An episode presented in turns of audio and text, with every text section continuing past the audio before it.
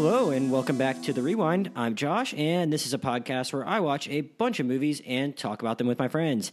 Today's episode is about Extremely Wicked, Shockingly Evil, and Vile, the newest Netflix movie starring Zac Efron, which tells the story of Ted Bundy, or version of his story that we'll get into why it might not be like the best version of his story, but it is a version of the famous, infamous serial killer. And I'm happy to be joined by my friend Logan Abbott, who last joined us way back on the Crazy Rich Asians podcast. Logan, thanks for coming back. Hey, Josh. Thanks. Great to be here. Yeah. So you actually reached out to me about talking about this one because you are a little bit of a, a true crime uh, fanatic, at least uh, with the kinds of content you consume. So if you can give us a little bit of context for your true crime fandom, what is it about this genre that kind of at least intrigues you enough to consume it to the level you do? And uh, what, what, about Ted Bundy's story really kind of uh, struck you and made you feel compelled to like want to talk about it?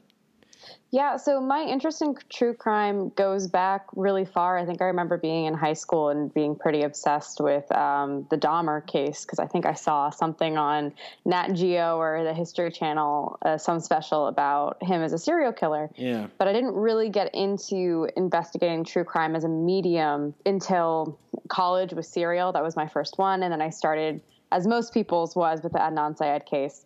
And then I started researching more things. I started trying to find more podcasts that were interesting. So I listened to, you know, the classic My Favorite Murder, if anyone else is a true crime fan, every week, Mondays and Thursdays when they come out.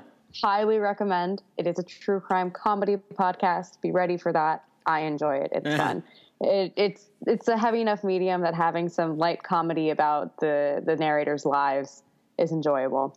There you go. But um, in regards to Ted Bundy specifically, his case is probably the most famous, infamous serial killer case in all of the United States, especially since his trial was the first fully televised trial ever in the Uni- in United States history. Right. So I think that leads a lot to why he's so famous. Mm-hmm. So I had listened to a podcast episode on My Favorite Murder about him, where one of the hosts narrates the story. And gradually, as I was starting to read more true crime books, I decided to purchase the seminal book by Ann Rule, which is The Stranger Beside Me, which is pretty much the handbook for most people with what happened with the Ted Bundy case. So as soon as I knew that this series, or not this series, excuse me, that this movie was coming out, I was really excited to watch it. And then when you mentioned to Fred last week, last time you spoke to him, that you were going to be doing Extremely Wicked, Shockingly Evil, and Vile on your podcast, I knew that I wanted to be a part of it because I knew I was going to have so many thoughts. Yeah, and it's interesting. You said you read that book, which I guess is like a definitive, uh, one of the definitive chronicle or chronicles of his story, because the this movie is actually based on the book by Elizabeth Kendall, who was Ted Bundy's girlfriend for about five years or so before and up and or through the time that he committed a lot of these murders. So this movie, largely for the first half of it, kind of tells their story to a certain extent, and then they kind of jump back and forth between both him and her as he is on the run. So the the perspective of this movie, arguably, maybe like could have been a lot more from her. She's played by Lily Collins, and who's a good actress. And I don't know, it's interesting because a lot of people were worried when they, this movie first came out that it's like, oh, you know, it's going to be like a kind of a sexy, hypersexualized version with Zac Efron and Lily Collins, and they're both these two attractive young actors, and it's just going to be kind of a weird romance, which is going to portray Ted Bundy in an odd light. So uh, going into it, when you see it's like, oh, it's actually from the perspective of his girlfriend, that's an interesting way to tell the story of like a serial killer, but it ultimately doesn't really end up being her movie, you know? Yeah, it's it still ends up being about him. I think the important thing to note about the different perspectives, um, for those of you who don't know Ann Rule, she was a true crime writer back in the '70s, who was actually tasked with writing about the what became the Ted Bundy killings, but at the time were just these murders that were happening all over Washington state before she knew that Ted Bundy was a killer. And she actually worked with Ted Bundy at a crisis center. Hmm. So that's part of the reason why gotcha. that book is so famous is because she actually had she was another woman who had a personal connection to him and she was writing this book while she knew him. And that's why it's called The Stranger Beside Me because she would work with him every night through the night to help these people who called this crisis center, uh, whether it was because they had suicidal thoughts or they were going through a tough time, they were the people who spoke to them. And Ted was the person who was sitting next to her helping her with these calls. Gotcha. So, and the book does go a lot more into detail about his actual crimes, and it's actually I think is written very very respectfully um, about the victims. Um, so even though it discusses who Ted was and how Ann Rule knew him, uh, it still is very respectful to the fact that you know he did do all these horrible things to these women that were confirmed as his victims. So I think it's interesting that you mentioned that though about just the way it treats the victims. I think that's been one of the big criticisms of this movie and I think it, I think it's certainly fair to some extent, but at the same time, uh, Netflix. When I, we should say that the movie itself, uh, extremely wicked. I'm just going to call it extremely wicked because I'm going to triple. Yeah, I'm it's gonna, it's a mouthful. I mean, I get that they wanted to use the quote from the judge, uh, but it's a mouthful, and I'm going to mess it up. I totally butchered it when I tried to say it at the end of the podcast with Fred last week, Yeah. and I and so, it, but the, both I didn't realize until after I finished watching the movie, and I watched the Netflix documentary first. Both the Netflix documentary, which is four parts, and the movie are directed by Joe Berlinger, who's actually a pretty well respected documentarian. And uh, the movie's gotten a lot of criticism because uh, it really does not tell the story of the victims at all. And I get that criticism, but at the same time, like, he killed a lot of people. It's horrible. But, like, if you tried to, like, tell his story, tell his girlfriend's story, tell the story of the victims, like, that's that deserves more time and I, it probably deserves more time than even that documentary allowed. That documentary told you some things about the victims, and I think talked to some of their families, but you can only like fit so much into like a regular length movie. So I'm curious to, hear from you, uh, just big picture. Like I don't know what version of this movie would would have been like your ideal version. Because I feel like it's pretty interesting where the movie had its priorities, and that it uh, it it goes out of its way to like actually almost show absolutely zero of him committing crimes. So yeah, this is definitely something that I wanted to touch on, which is specifically that the pers- the perspective that the film was written portraying, which is uh, Liz Kendall's perspective, or you know, her real name is Elizabeth Kloepfer, but she originally published her book underneath that pseudonym, Liz Kendall. Ah, right. Um, so basically, this book, the reason the the reason that the movie, in my opinion, goes to such lengths to prevent the the viewer from seeing Ted as guilty is because Liz herself, when she was going through this, went to such lengths to not see him as guilty. And the entire time, even when we're not seeing Liz on screen, even when she's not involved in what's happening, we're still seeing the movie from her perspective because everything that's occurring is something that has been written about, is something that has been published, is something that she could have learned through the, tele- tele- the televised trials or through things that were written uh, while things were going on or things that were written later. We really don't ever see Ted Bundy by himself, except for when, you know, we have those really brief moment where he's escaping uh, the prison through the light hatch right, in the roof. right. Right, right. So the entire thing up until the very end is just the way that Liz has seen the trial. And for someone, and that's why I think that the intended audience of the movie wasn't really supposed to be as widespread as it is. I think, in my opinion, that the attended audience is for people who know the story, who know what he's done, and who are excited to see a different perspective. And that perspective is his girlfriend. And so the entire time we're seeing and believing what she sees and believes, which is why we don't find out until the very end when he tells her basically that he's guilty, that we don't see any of that. Well, what's interesting about that is that I was actually listening to a, an interview with the director the other day, and the original version of the script, you don't actually find out it's the Ted Bundy story until like the very end. So, like, you, you it was it was just I don't I don't know how they were going to pull that off. It was How a did they do that with the trick. trial? I'm not. I mean, I'm not sure how they were going to do it, but there was some version of this movie in which like you don't actually find out it's Ted Bundy till like the very end. And I mean, I guess in the trial you could. I mean, you because they could still use the names of the victims and just not call him Mr. Bundy. And I guess Right. there's a way you do that because how many people actually know the names of his victims? As terrible as it is to say, like Yeah. they, they, they know they know him. So I guess there is a version of this movie where you're just not where you're not you're, you're kind of cutting around the conversations where they would actually refer to him as Ted Bundy, and you're not you're not cutting into news stories where they refer to him as Ted Bundy because you don't you don't need news clips, you know. Right. Um, but like it, it actually would be hard, I guess, when it's like detectives calling up and searching names. But I, there was some version of it where they wanted that to be like the twist at the end, where it's like, did this seemingly really nice guy who helped this single mom raise her daughter and all of that, like, was he capable of this? But I think they decided that that wasn't the best way to do it, and you just needed to kind of play up the fact that this, like you said, was a different version of Ted Bundy's story. But we, neither of us have actually really even given our opinions on the movie yet. How successful do you think it was in doing that, and do you think that was the best way to tell this story? So I think if if you look at it from the fact that the, the entire movie is from Liz's perspective, I think that it did a good job. I think that there was enough that they gave us. You know, when we did have those scenes of Ted driving in the car and getting pulled pulled over, for us to have that same inkling that she had that he might be guilty, but she didn't want to believe it. I think that the the movie, if you came from the perspective that you don't know anything about Ted Bundy, probably did a really good job of that. Mm-hmm. Um, but I just don't know really what the I mean the intended audience is clearly people who are very interested in the story, but I don't know if I really got anything new out of it. I mean, I feel terrible for Liz and her family.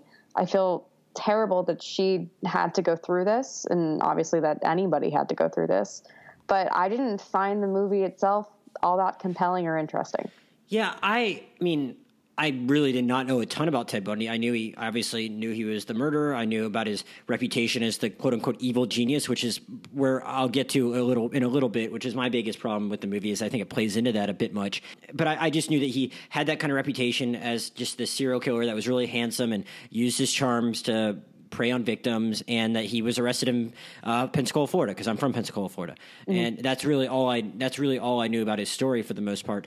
And so going in, like I guess it is kind of interesting to know he was capable of living this double life, but I don't know if the movie actually does a good enough job of, which is it just feels weird to say because it's based on her book, but I don't know if it does a good enough job of like writing her as a character and letting getting to getting know her as a person. You know what I mean? Like, I agree with that. You don't know a lot about what makes her tick. Like obviously she's uh, it's I think it's, it's, a good performance where you really feel for her. Like you said, you do feel for her, but I don't think you get to know her as a person that well, other than the fact that she seems to really like this guy and she has a, a, a daughter that she really likes. Which I mean, fine, but like I I feel like if you're going to tell it from her perspective, you might want to like get a little bit more of a sense of her motivations and just how cynical she is in nature, that how suspicious she is in nature, how guarded she is in nature, that she would get to the point where she would feel compelled to at least make that initial phone call to detectives that she makes.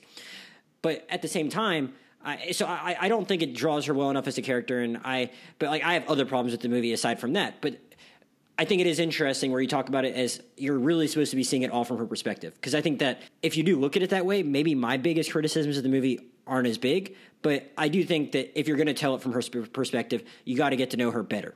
And that's what I, I would wholeheartedly say. agree with that, that. That's what I would say about that part of the movie. My criticism, though, is going to be on more of this evil genius thing, and I want to talk about both that and just how uh, the movie portrays his sexual his, his, his him as a sexual being because that was a big topic of conversation at Sundance because that's when the movie premiered mm-hmm. to to an audience. That's and they dropped the trailer like right at the same time. And my my friend Kayla Stetzel, who did the Greta podcast with me and is going to be back soon to do the a podcast on Booksmart, she actually had like this big tweet go viral where she basically said like, "Can we please not sexualize Ted Bundy? Uh, he did all these terrible things to women, and we I really don't want to see like all these young girls just throwing themselves at Zac Efron and celebrating him almost. That's I'm, I'm paraphrasing because I don't have her tweet up in front of me, but that was that was the gist of her tweet. She it went viral and it was a pretty big deal. And I so I, I talked to her a little bit about this, and it was just something I was very cognizant of, cognizant of going into the movie because I had just seen my friend have this tweet blow up, and I didn't watch the trailer though. I was like, I, you know what? I, I, I, I totally get it. If, that, I mean, not that I agree with it, but if that's how they marketed it, I'm not surprised. But I'm gonna, I want to go in with a fresh slate, not have any preconceived notions. I, I now know what people are saying about the trailer, so I was thinking about that a lot going in. My thing was that like I, I actually thought the trailer overdid it, and I don't think the movie was quite as sexual as they might have made it out to be. But I had more of a problem. So I had more of a problem actually with them and just how they portrayed Ted Bundy as a, like an evil genius. But at the same time, I think that might have been how Liz just saw him as like this really smart guy. So how do you think the movie did in like that department as far as like whether or not they just like kind of propped him up too much or did that not bother you as much because you're just kind of taking it in and accepting that's how Liz viewed him? So I actually didn't have any problem with the way that they sexualized Ted Bundy or the way that they portrayed him mm-hmm. because given that we have so much footage of him during the trial and given that this happened so recently, we know that that's how Ted Bundy was. And I mean, if you look at if you look up actual pictures of him, personally, I do not find him attractive. I think real Ted Bundy is pretty ugly. But what the directors and the casting directors did is something very similar to what all casting directors will do for for instance historical movies or films. I mean, King Henry VIII in reality was really ugly, but they're not going to cast someone ugly as King Henry VIII when you're filming something like Reign or whichever movies and TV shows those are. You're, you're mm. at the time those people were seen as very attractive. So when we're filming movies or TV shows now, in order to communicate that to the audience, we pick people who we now will find attractive. And so that's, I think, why they cast Zac Efron. He does actually kind of look like him, and why they're portraying him in this way. But I think actually, people, but, people, but people are going to bring their own like prior relationships with Zac Efron into it, and they're just so naturally they're gonna be like, well, yeah, like he's really sexy. So then they're gonna that that therefore that is what the movie is doing. But you can't really ignore his mo either as a killer. Yeah. Well, yeah, but that was that was the whole point of Ted Bundy. That's what made him so dangerous, and that was a lot of the point of what the police were trying to get across at the time that we didn't really see in the movie. Unfortunately, is that you know there's this idea that everybody you know, if you're talking to somebody who's attractive, they're not a threat. But if you're talking to someone who's unattractive, you're more likely to perceive them as a threat. And that's how Ted Bundy got away with so much of the things yeah. that he got away they, with. They, they briefly show him like drinking with some college girls in Tallahassee. And that's like the only example you really get of that. You know, the documentary does talk some about how like uh, some of the more notable ones that like that he some of the more notable crimes he committed were like at this uh, lake uh, Sammamish in Washington, and it was like he was literally just like walking up to girls with a fake cast, and it's like yeah. you're going to be disarming if you're like a handsome guy that looks hurt, then like of course that's going to happen, and it's just the movie when, like we already talked about the movie when it's out of its way not to show the crimes, so they, they kind of showed like obviously like these women like showing up to the trial and other women like glancing at him in the in the library and stuff like that like they kind of hint at it and that's about all. But like I get it. Like the movie didn't go overboard. Like there's like one there's one kind of sex scene with Lily Collins which is mm-hmm. the one where it's like actually kind of portrayed as like romantic. There's another one with the crazy woman that ends up marrying him in the jail which is more just played for wow how ridiculous is this is not like wow how sexy is ted bundy and i'd right. also i'd also heard someone uh, before i saw the movie i heard someone talking about like yeah this is really sexual like they're showing zac efron naked but it's like they're showing him naked when he's getting strip shirts that's actually a kind of humi- humi- yeah. that's humiliating so i didn't think they went overboard in that regard so i was on the lookout for that stuff but i thought I didn't think it overdid it there. My thing is like like you said, there's something about the fact that like he he defies how we think a serial killer is supposed to look and yeah. that, that, and that's obviously what makes him so dangerous is that he's just um, it's easier for him to approach people and specifically women but he doesn't to me he obviously defies the stereotype of what a st- serial killer looks like but he doesn't defy the stereotype of what one is and that was kind of my issue with the movie is that he's still driven by like a lot of the worst aspects of like toxic masculinity that do drive serial killers. You know, like the documentary talks about how he was like really upset because he saw himself as like he worked in politics. He was kind of power adjacent to a little bit of power, but really didn't work his way off that high, but he wanted to be like this lawyer. Like that was I didn't actually know that. You know, I was saying how I knew he that was another thing I knew about him going in was I knew that he represented himself in court.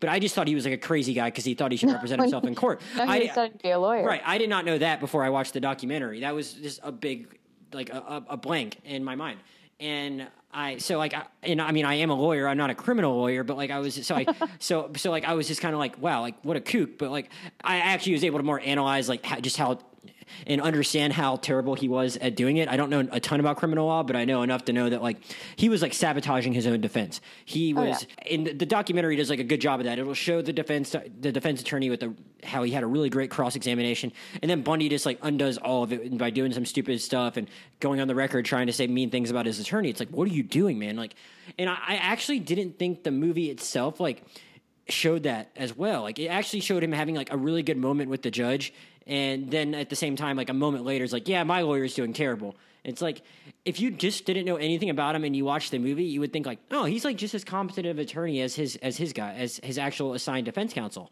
and he and he really wasn't. Like he was really not, and he didn't did himself no favors by trying to represent himself. So the movie was the movie like kind of portrayed him as being smart when in fact a lot of the horrible crimes he committed were i mean obviously there might be something chemical there's obviously something like some kind of chemical imbalance in his head but he had like all this toxic masculinity that was just driven by like his perceived slights as he tried to become a lawyer. Like he just he he couldn't hack it at law school in Washington. He then he transfers to like another law school in Utah. Like he didn't just straight up excel and like fly through law school in three years. Like it was like a it was a whole process that he could never actually completely get through.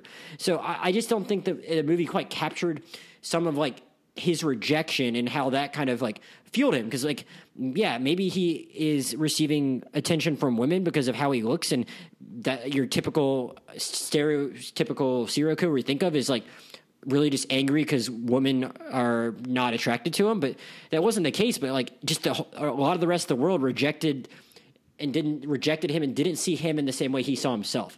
And that was where I thought the movie might have fallen a little short. But like you, well, like we've already, you've already made the point. Like that's not how Liz saw him. Liz saw him as something a little bit greater. So maybe that's just why the movie's framing him that way. I just, as I'm watching it, I'm not really thinking about it in those terms about how Liz sees him. I'm just like, man, I just watched this documentary that like showed me like this totally different version of this guy, and that's why the movie kind of rubbed me the wrong way. Yeah, I mean, I think the, the main problem with the movie is we're just missing all the context that we need to really understand what's happening as we're watching things. And obviously that's purposeful. I mean, we meet Liz and Ted Bundy in 1969 when they first meet, and then we have a six year time jump to 1975, and they don't go into detail about any of that. And that's when the majority of the killings actually occurred in Washington and in Utah. And, mm-hmm. and in Colorado, they had one, I believe. Yeah, and there's one in Northern California. Yeah. And so we don't have any of that, presumably because Liz had absolutely no idea what was going on then. And she only got an inkling really after he was arrested. And obviously, we don't find out until towards the end of the movie that she was the one that made the call to the police in her mind. In reality, if, if you know the case, Ann Rule also called the police and reported Ted Bundy. There were a couple people who had reported him. Um, but of course, we don't know that because Liz doesn't know that. So we're, we're working with a reliable narrator who doesn't have all the facts. And you, you know also, what they also skip over? They skip over like how he gets arrested in the first place. Also, like it's, it's, just all it's all of a sudden it's like um, it's like oh now now now this person's like picking him out of a police lineup. You know, like he got pulled over. He gets pulled over, but it's like it, it kind of skips over exactly how he gets pulled over on both occasions. Like he's just being stupid. And uh, yeah, it's like my, my whole thing is like I, I just thought the movie was portraying him as being too smart, and it's like he was actually really dumb. Like, but he could have easily gotten away with this stuff if he had just like driven like a normal person. It's like when he get when he get when he got arrested in Pensacola, he's like, yeah, this, he was just like going like 15 miles an hour in like a 30 something mile an hour zone and just like moseying along. It's like for no reason. It wasn't like he was even under the influence. It's just like cops like pulled him over because he was just driving like a jackass. It's like yeah, and uh, if you know the case, you know that it's because he was also in small towns where everybody knows everybody and all the cops know all the cars and I'm sorry, but there's no yellow beetle here. So we're living strangely in this tiny town that you don't belong in. Yeah, sorry, I interrupted you. It was just I was just trying to make the point. Like it was just like he just wasn't a smart guy, and just like the way he even. I, I mean, I hate like being like, oh, here's how I would have killed a bunch of people, but it's like he just he just made like dumb, stupid mistakes. Where it's like if he's this evil genius killer, like it was it would have been easy to avoid some of the things that actually led to his downfall. Well, I think that it was just it was hubris. He was just overconfident, and that's what led to him getting caught. True. And I think that the biggest thing is even though he got caught however many times, because of the way that he looked, because of the way that he acted, and because of the way that he conducted himself, a lot of the times he was able to talk himself in and out and around these things. I mean, he had gotten talked to by the police before, like, and he got around it. I mean, they had been had his eyes on him for yeah. a while, but they didn't have anything concrete to do anything with him until he got pulled over. And one of the so people, and one of the people, one of the people at Sammamish was like, "Yeah, that wasn't the color of his car. Like he got really lucky because he used his real name." Like, yeah, exactly. And I mean, there's conflicting reports. Some of them say it was yellow, some say it was brown. At a certain point in time, supposedly the paint had rubbed off on his car, so it looked brown.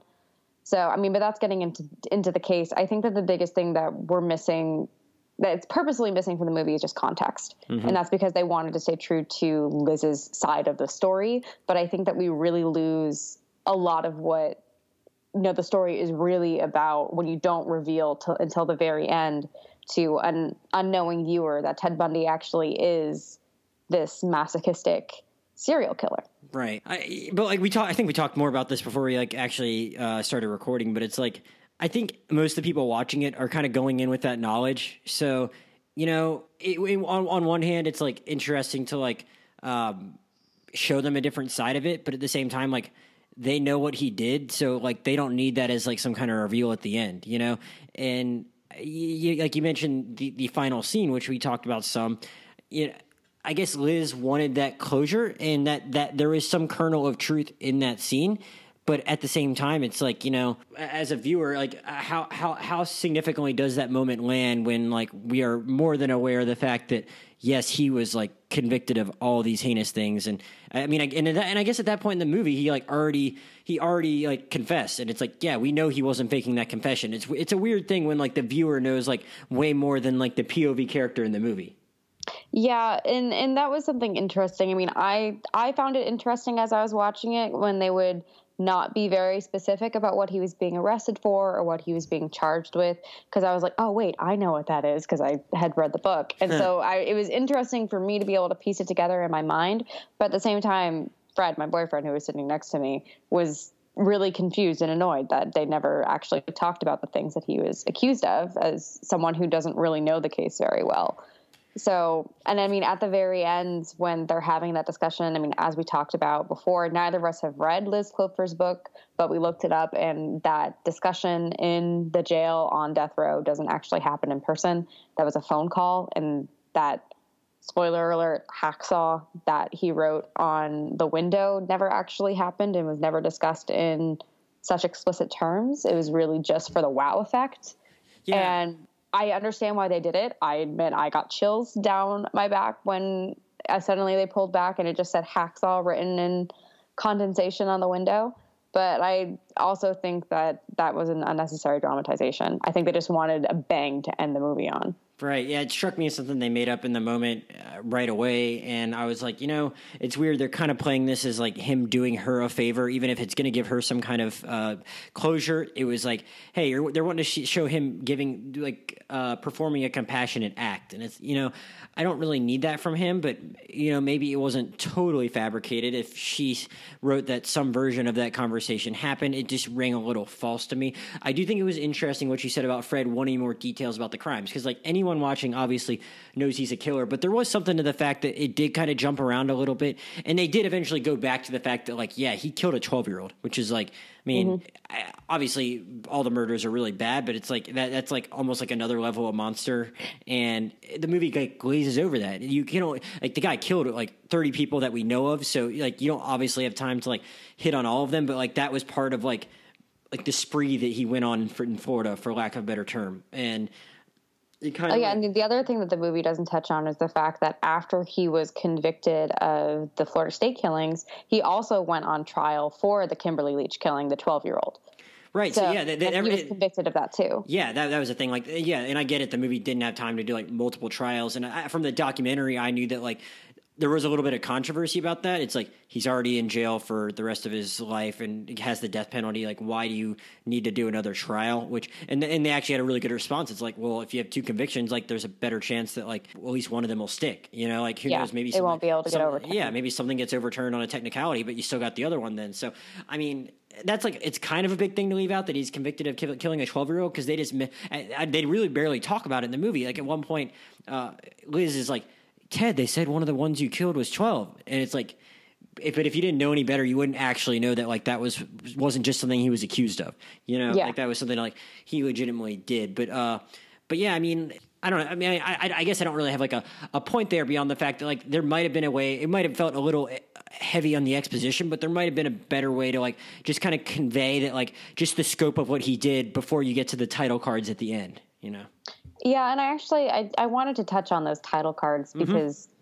I think that for a movie that focused so much on the idea that Ted Bundy was innocent for so long that and discussed so little about his actual victims and what he has admitted to doing, I thought that they should have done something better than just listing all of his victims' names on the screen for 30 seconds. Well, yeah, I guess I touched on that earlier in the podcast and we and I actually didn't like I think we just moved on before I could even say anything before we actually answered the question, but it's like how because this movie was told in a very specific way. They kind of wanted Liz's perspective, but they just they wanted to show it in this way where it was like how someone would view him without actually knowing the awful things he did because we're not seeing the awful things. We're just we're kind of just seeing his protestations and we're seeing Liz's version of him. How would you have was there a way you would have wanted them to have worked the victims in? In, in, in another way like whether it be like police having conversations with their family where the family talks about them or seeing the encounter the actual encounters before he uh, committed the murders was there was there a way you think would have been best for the movie to handle that? So I actually don't have a problem given that we know that it's obviously it's all from Liz's perspective. I don't have a problem with the way that they handled it because they the victims during the movie because it was very consistent the whole way through. I think that at the very end they really missed an opportunity to call attention to everything that he actually did or and just really discuss the victims. So about the time that the um, the big hubbub about the preview came out, mm-hmm there was a Twitter thread going around that basically highlighted all of his victims, like with their pictures, and didn't discuss the ways the ways that they were killed, but talked about who they were as people. Like, you know, this person was studying to be a teacher. This person worked with special ed kids in her free time. Yeah, they could um, they could have really, just, they could have just done like a title card with like a paragraph for each of them. Like, yeah, and that's all I wanted. Yeah, like, I wanted something honoring his victims because obviously this movie was so much about him and so much about you know the woman next to him who how she was affected but we didn't really get to learn about his victims. We didn't really get to honor the fact that they were taken from this world too soon. And i think just some small sort of homage like that would have gone a long way to alleviate those criticisms because you know when you're telling a story from a certain perspective when you're trying to get something across some things get left out. Obviously it's not a complete telling of the story but you can make up for that at the very end by providing that information as opposed to just glazing over it with something that Liz said at the very end when she's yelling at him. That makes sense. Uh, lastly, what did you think of uh, Zac Efron's performance? I thought his performance was good. I didn't think that it was mind blowing. I think that he achieved that dead look behind the eyes, even though he's smiling, hmm. that Ted Bundy was so well known for. So kudos to him. But other than that, I thought it was a good performance. I don't think it's award worthy. I don't think it's anything really to write home about. But I think that I could make that criticism for the movie itself. Yeah, I certainly think that he is. Uh, I, I, thought he's pretty good, and I, I, the one thing I think would have like actually potentially made it awards worthy, I guess, would have been if like for me if they had so, shown some more scenes of like you know, maybe him younger in life and him like developing whatever warped perspective he had about himself and uh, facing a lot of the rejection that he did, and you could have maybe seen that transition from to like when he was just actually like an idealistic person that wanted to be a lawyer to when he was capable of killing. Like you don't see that, and uh, and there have been other Ted Bundy movies before, I guess, that maybe tried to do that, and I just didn't watch them. Never something that really came across my radar. So I mean, maybe it's like they're wanting to, they're obviously wanting to do something very different with this movie, but uh, the, with the version of what they did, I don't think it necessarily gave him enough to do for me to be like, yeah, that's an Oscar winning performance or anything like that. But yeah. I thought I thought he did what was asked of him like really well and like the, the kind of denial that he was in, but like denial that like y-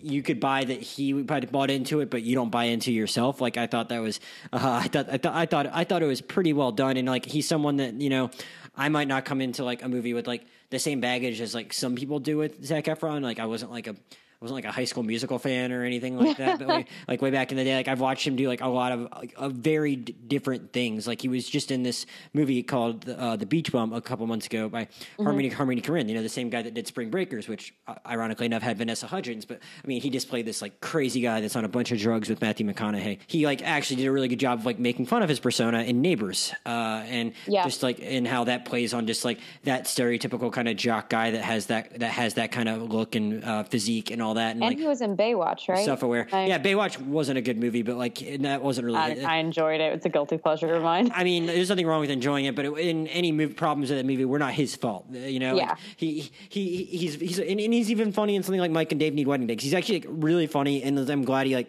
broke out of just being one kind of actor, and I'm glad he did something like this. If it leads him doing some more stuff, like he also did this movie called The Paperboy, which I also mentioned on the Beach Bum podcast because it also had Matthew McConaughey and him. Nicole Kidman gives like the best crazy performance in it, but I mean, it's actually a movie that takes place in like rural Florida, where like Matthew McConaughey is like going back to investigate a murder in this town. Um, it, but like he he's done like a varied amount of things, and I'm hope this movie like at least gives people like the perspective of like to like go back and watch him do other stuff because I think he does what is asked of him well. Even if like I think there's a version of this movie that I enjoy more that asks even more of him. Do you have yeah. any? Did, did you have any other thing? Any any other points or anything else you wanted to touch on that I didn't ask you about? Um, I think just continuing on the Zac Efron bit, I think that yeah, he did what was asked of him. I think it was a good way for him to break out of that whole co- like comedy hunk role that he's been playing for the past mm-hmm. few years. I hope it gives him the opportunity to really delve into those really deeper, more dramatic roles that I know a lot of actors really hope land on on their laps. Apparently, he took a, um, apparently took a very big pay cut to do this movie. Like they did it in a small budget, and he was down to do if it. They did it on a small budget. They got a lot of really big name actors to be in this movie. Yeah, John Malkovich and uh, Lily Collins, and I don't know how much money Haley Joel Osment commands these days, but yeah, they had a decent amount of notable faces. Yeah, I mean, I recognized a lot of people in it. I was oh, pretty and impressed. yeah, so the girl that played Carol, who was his uh, crazy wife. Yes, Carol Ann Boone. Yeah, she was that that actress is named Kaya Scodelario or something like that. Um, she was in the the Maze Runner movies, and then she was in the Maze Runner. She was, and she was in she was in some other like big budget movie or something like that. So I was like, oh, Kyla Scodelario. Um, um, Pirates of the Caribbean, yeah, the I, yeah, last one. One of the ones that like I just didn't watch. So yeah. I mean, I was like, I, I was happy for her. Where it was like, she, this is like a very weird. She was unrecognizable. Yeah, like she, she's like she's like she's she's little, she's legitimately like a model in real life, and I mean, yeah. So like to, for her to like kind of dre- uh, dress down her looks like that, and but conv- do so in a convincing way, and convincingly become like the, this person that clearly has something wrong with them. Uh, yeah. was like uh, was very impressive. You know, like I, I and, and like uh, obviously she's a crazy person, but and so there's maybe more to work with there on the page, and just by nature of the decisions she made in life. But like, I felt like I had a better sense of who she was a, as a person than like who Liz was as a person. Yeah, absolutely. And I think something else that's important. I mean, when we talk about the ending credits after they rolled the title card about the victims.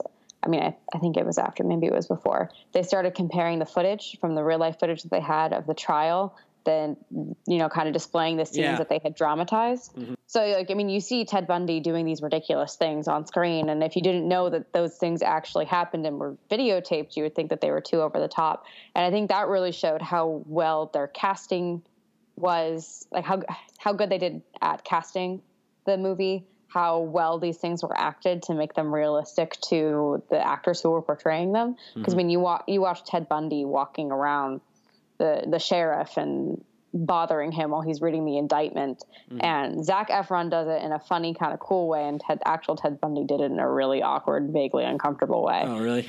yeah, oh, yeah. When you, I thought it was really uncomfortable watching it. Honestly, I think from what I've seen of Ted Bundy, I actually haven't watched the um, the Ted Bundy tapes documentary. I don't need to hear the story from his mouth. I don't. I'm not interested in hearing anything from him personally. Yeah, I thought I um, thought the documentary was like well done, but I also wouldn't like. I'm not gonna like. I'm not running out there yelling at people to watch it either.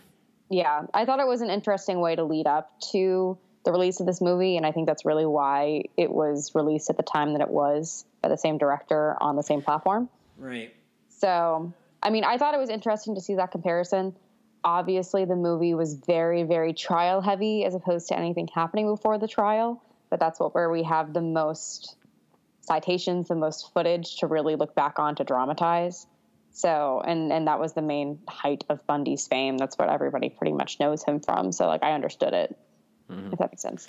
Yeah, no, for sure. And I just maybe maybe I would like maybe I wouldn't have like been as critical as some of the trial stuff if I wasn't a lawyer. But even if for, but but even for people that aren't lawyers, like you know, the documentary does make it pretty clear that like he was like on his way to winning the Colorado case. You know, um, mm-hmm. when, or when he jumped out the window. Uh, oh, yeah, he, he was just so dumb, and I and I, I, don't want I don't want people to like forget that. You know, it was like, uh, yeah, you can you can admire the fact that he was, or not admire the fact, but like you can take note of the fact he was good looking, but don't just like flippantly say like, oh yeah, he was like this smart, good looking guy because he wasn't smart, and that was like my biggest takeaway from yeah, doing he this. He was like, just lucky. Yeah, he, he was. He, he was, was attractive and he was lucky. Yeah, and uh, and I, I just don't want people to lose sight of that when they're like going through that because that was like my biggest takeaway when I did like this binge of all this content over the weekend. But yeah, uh, do you have anything? Any other final thoughts before we sign off?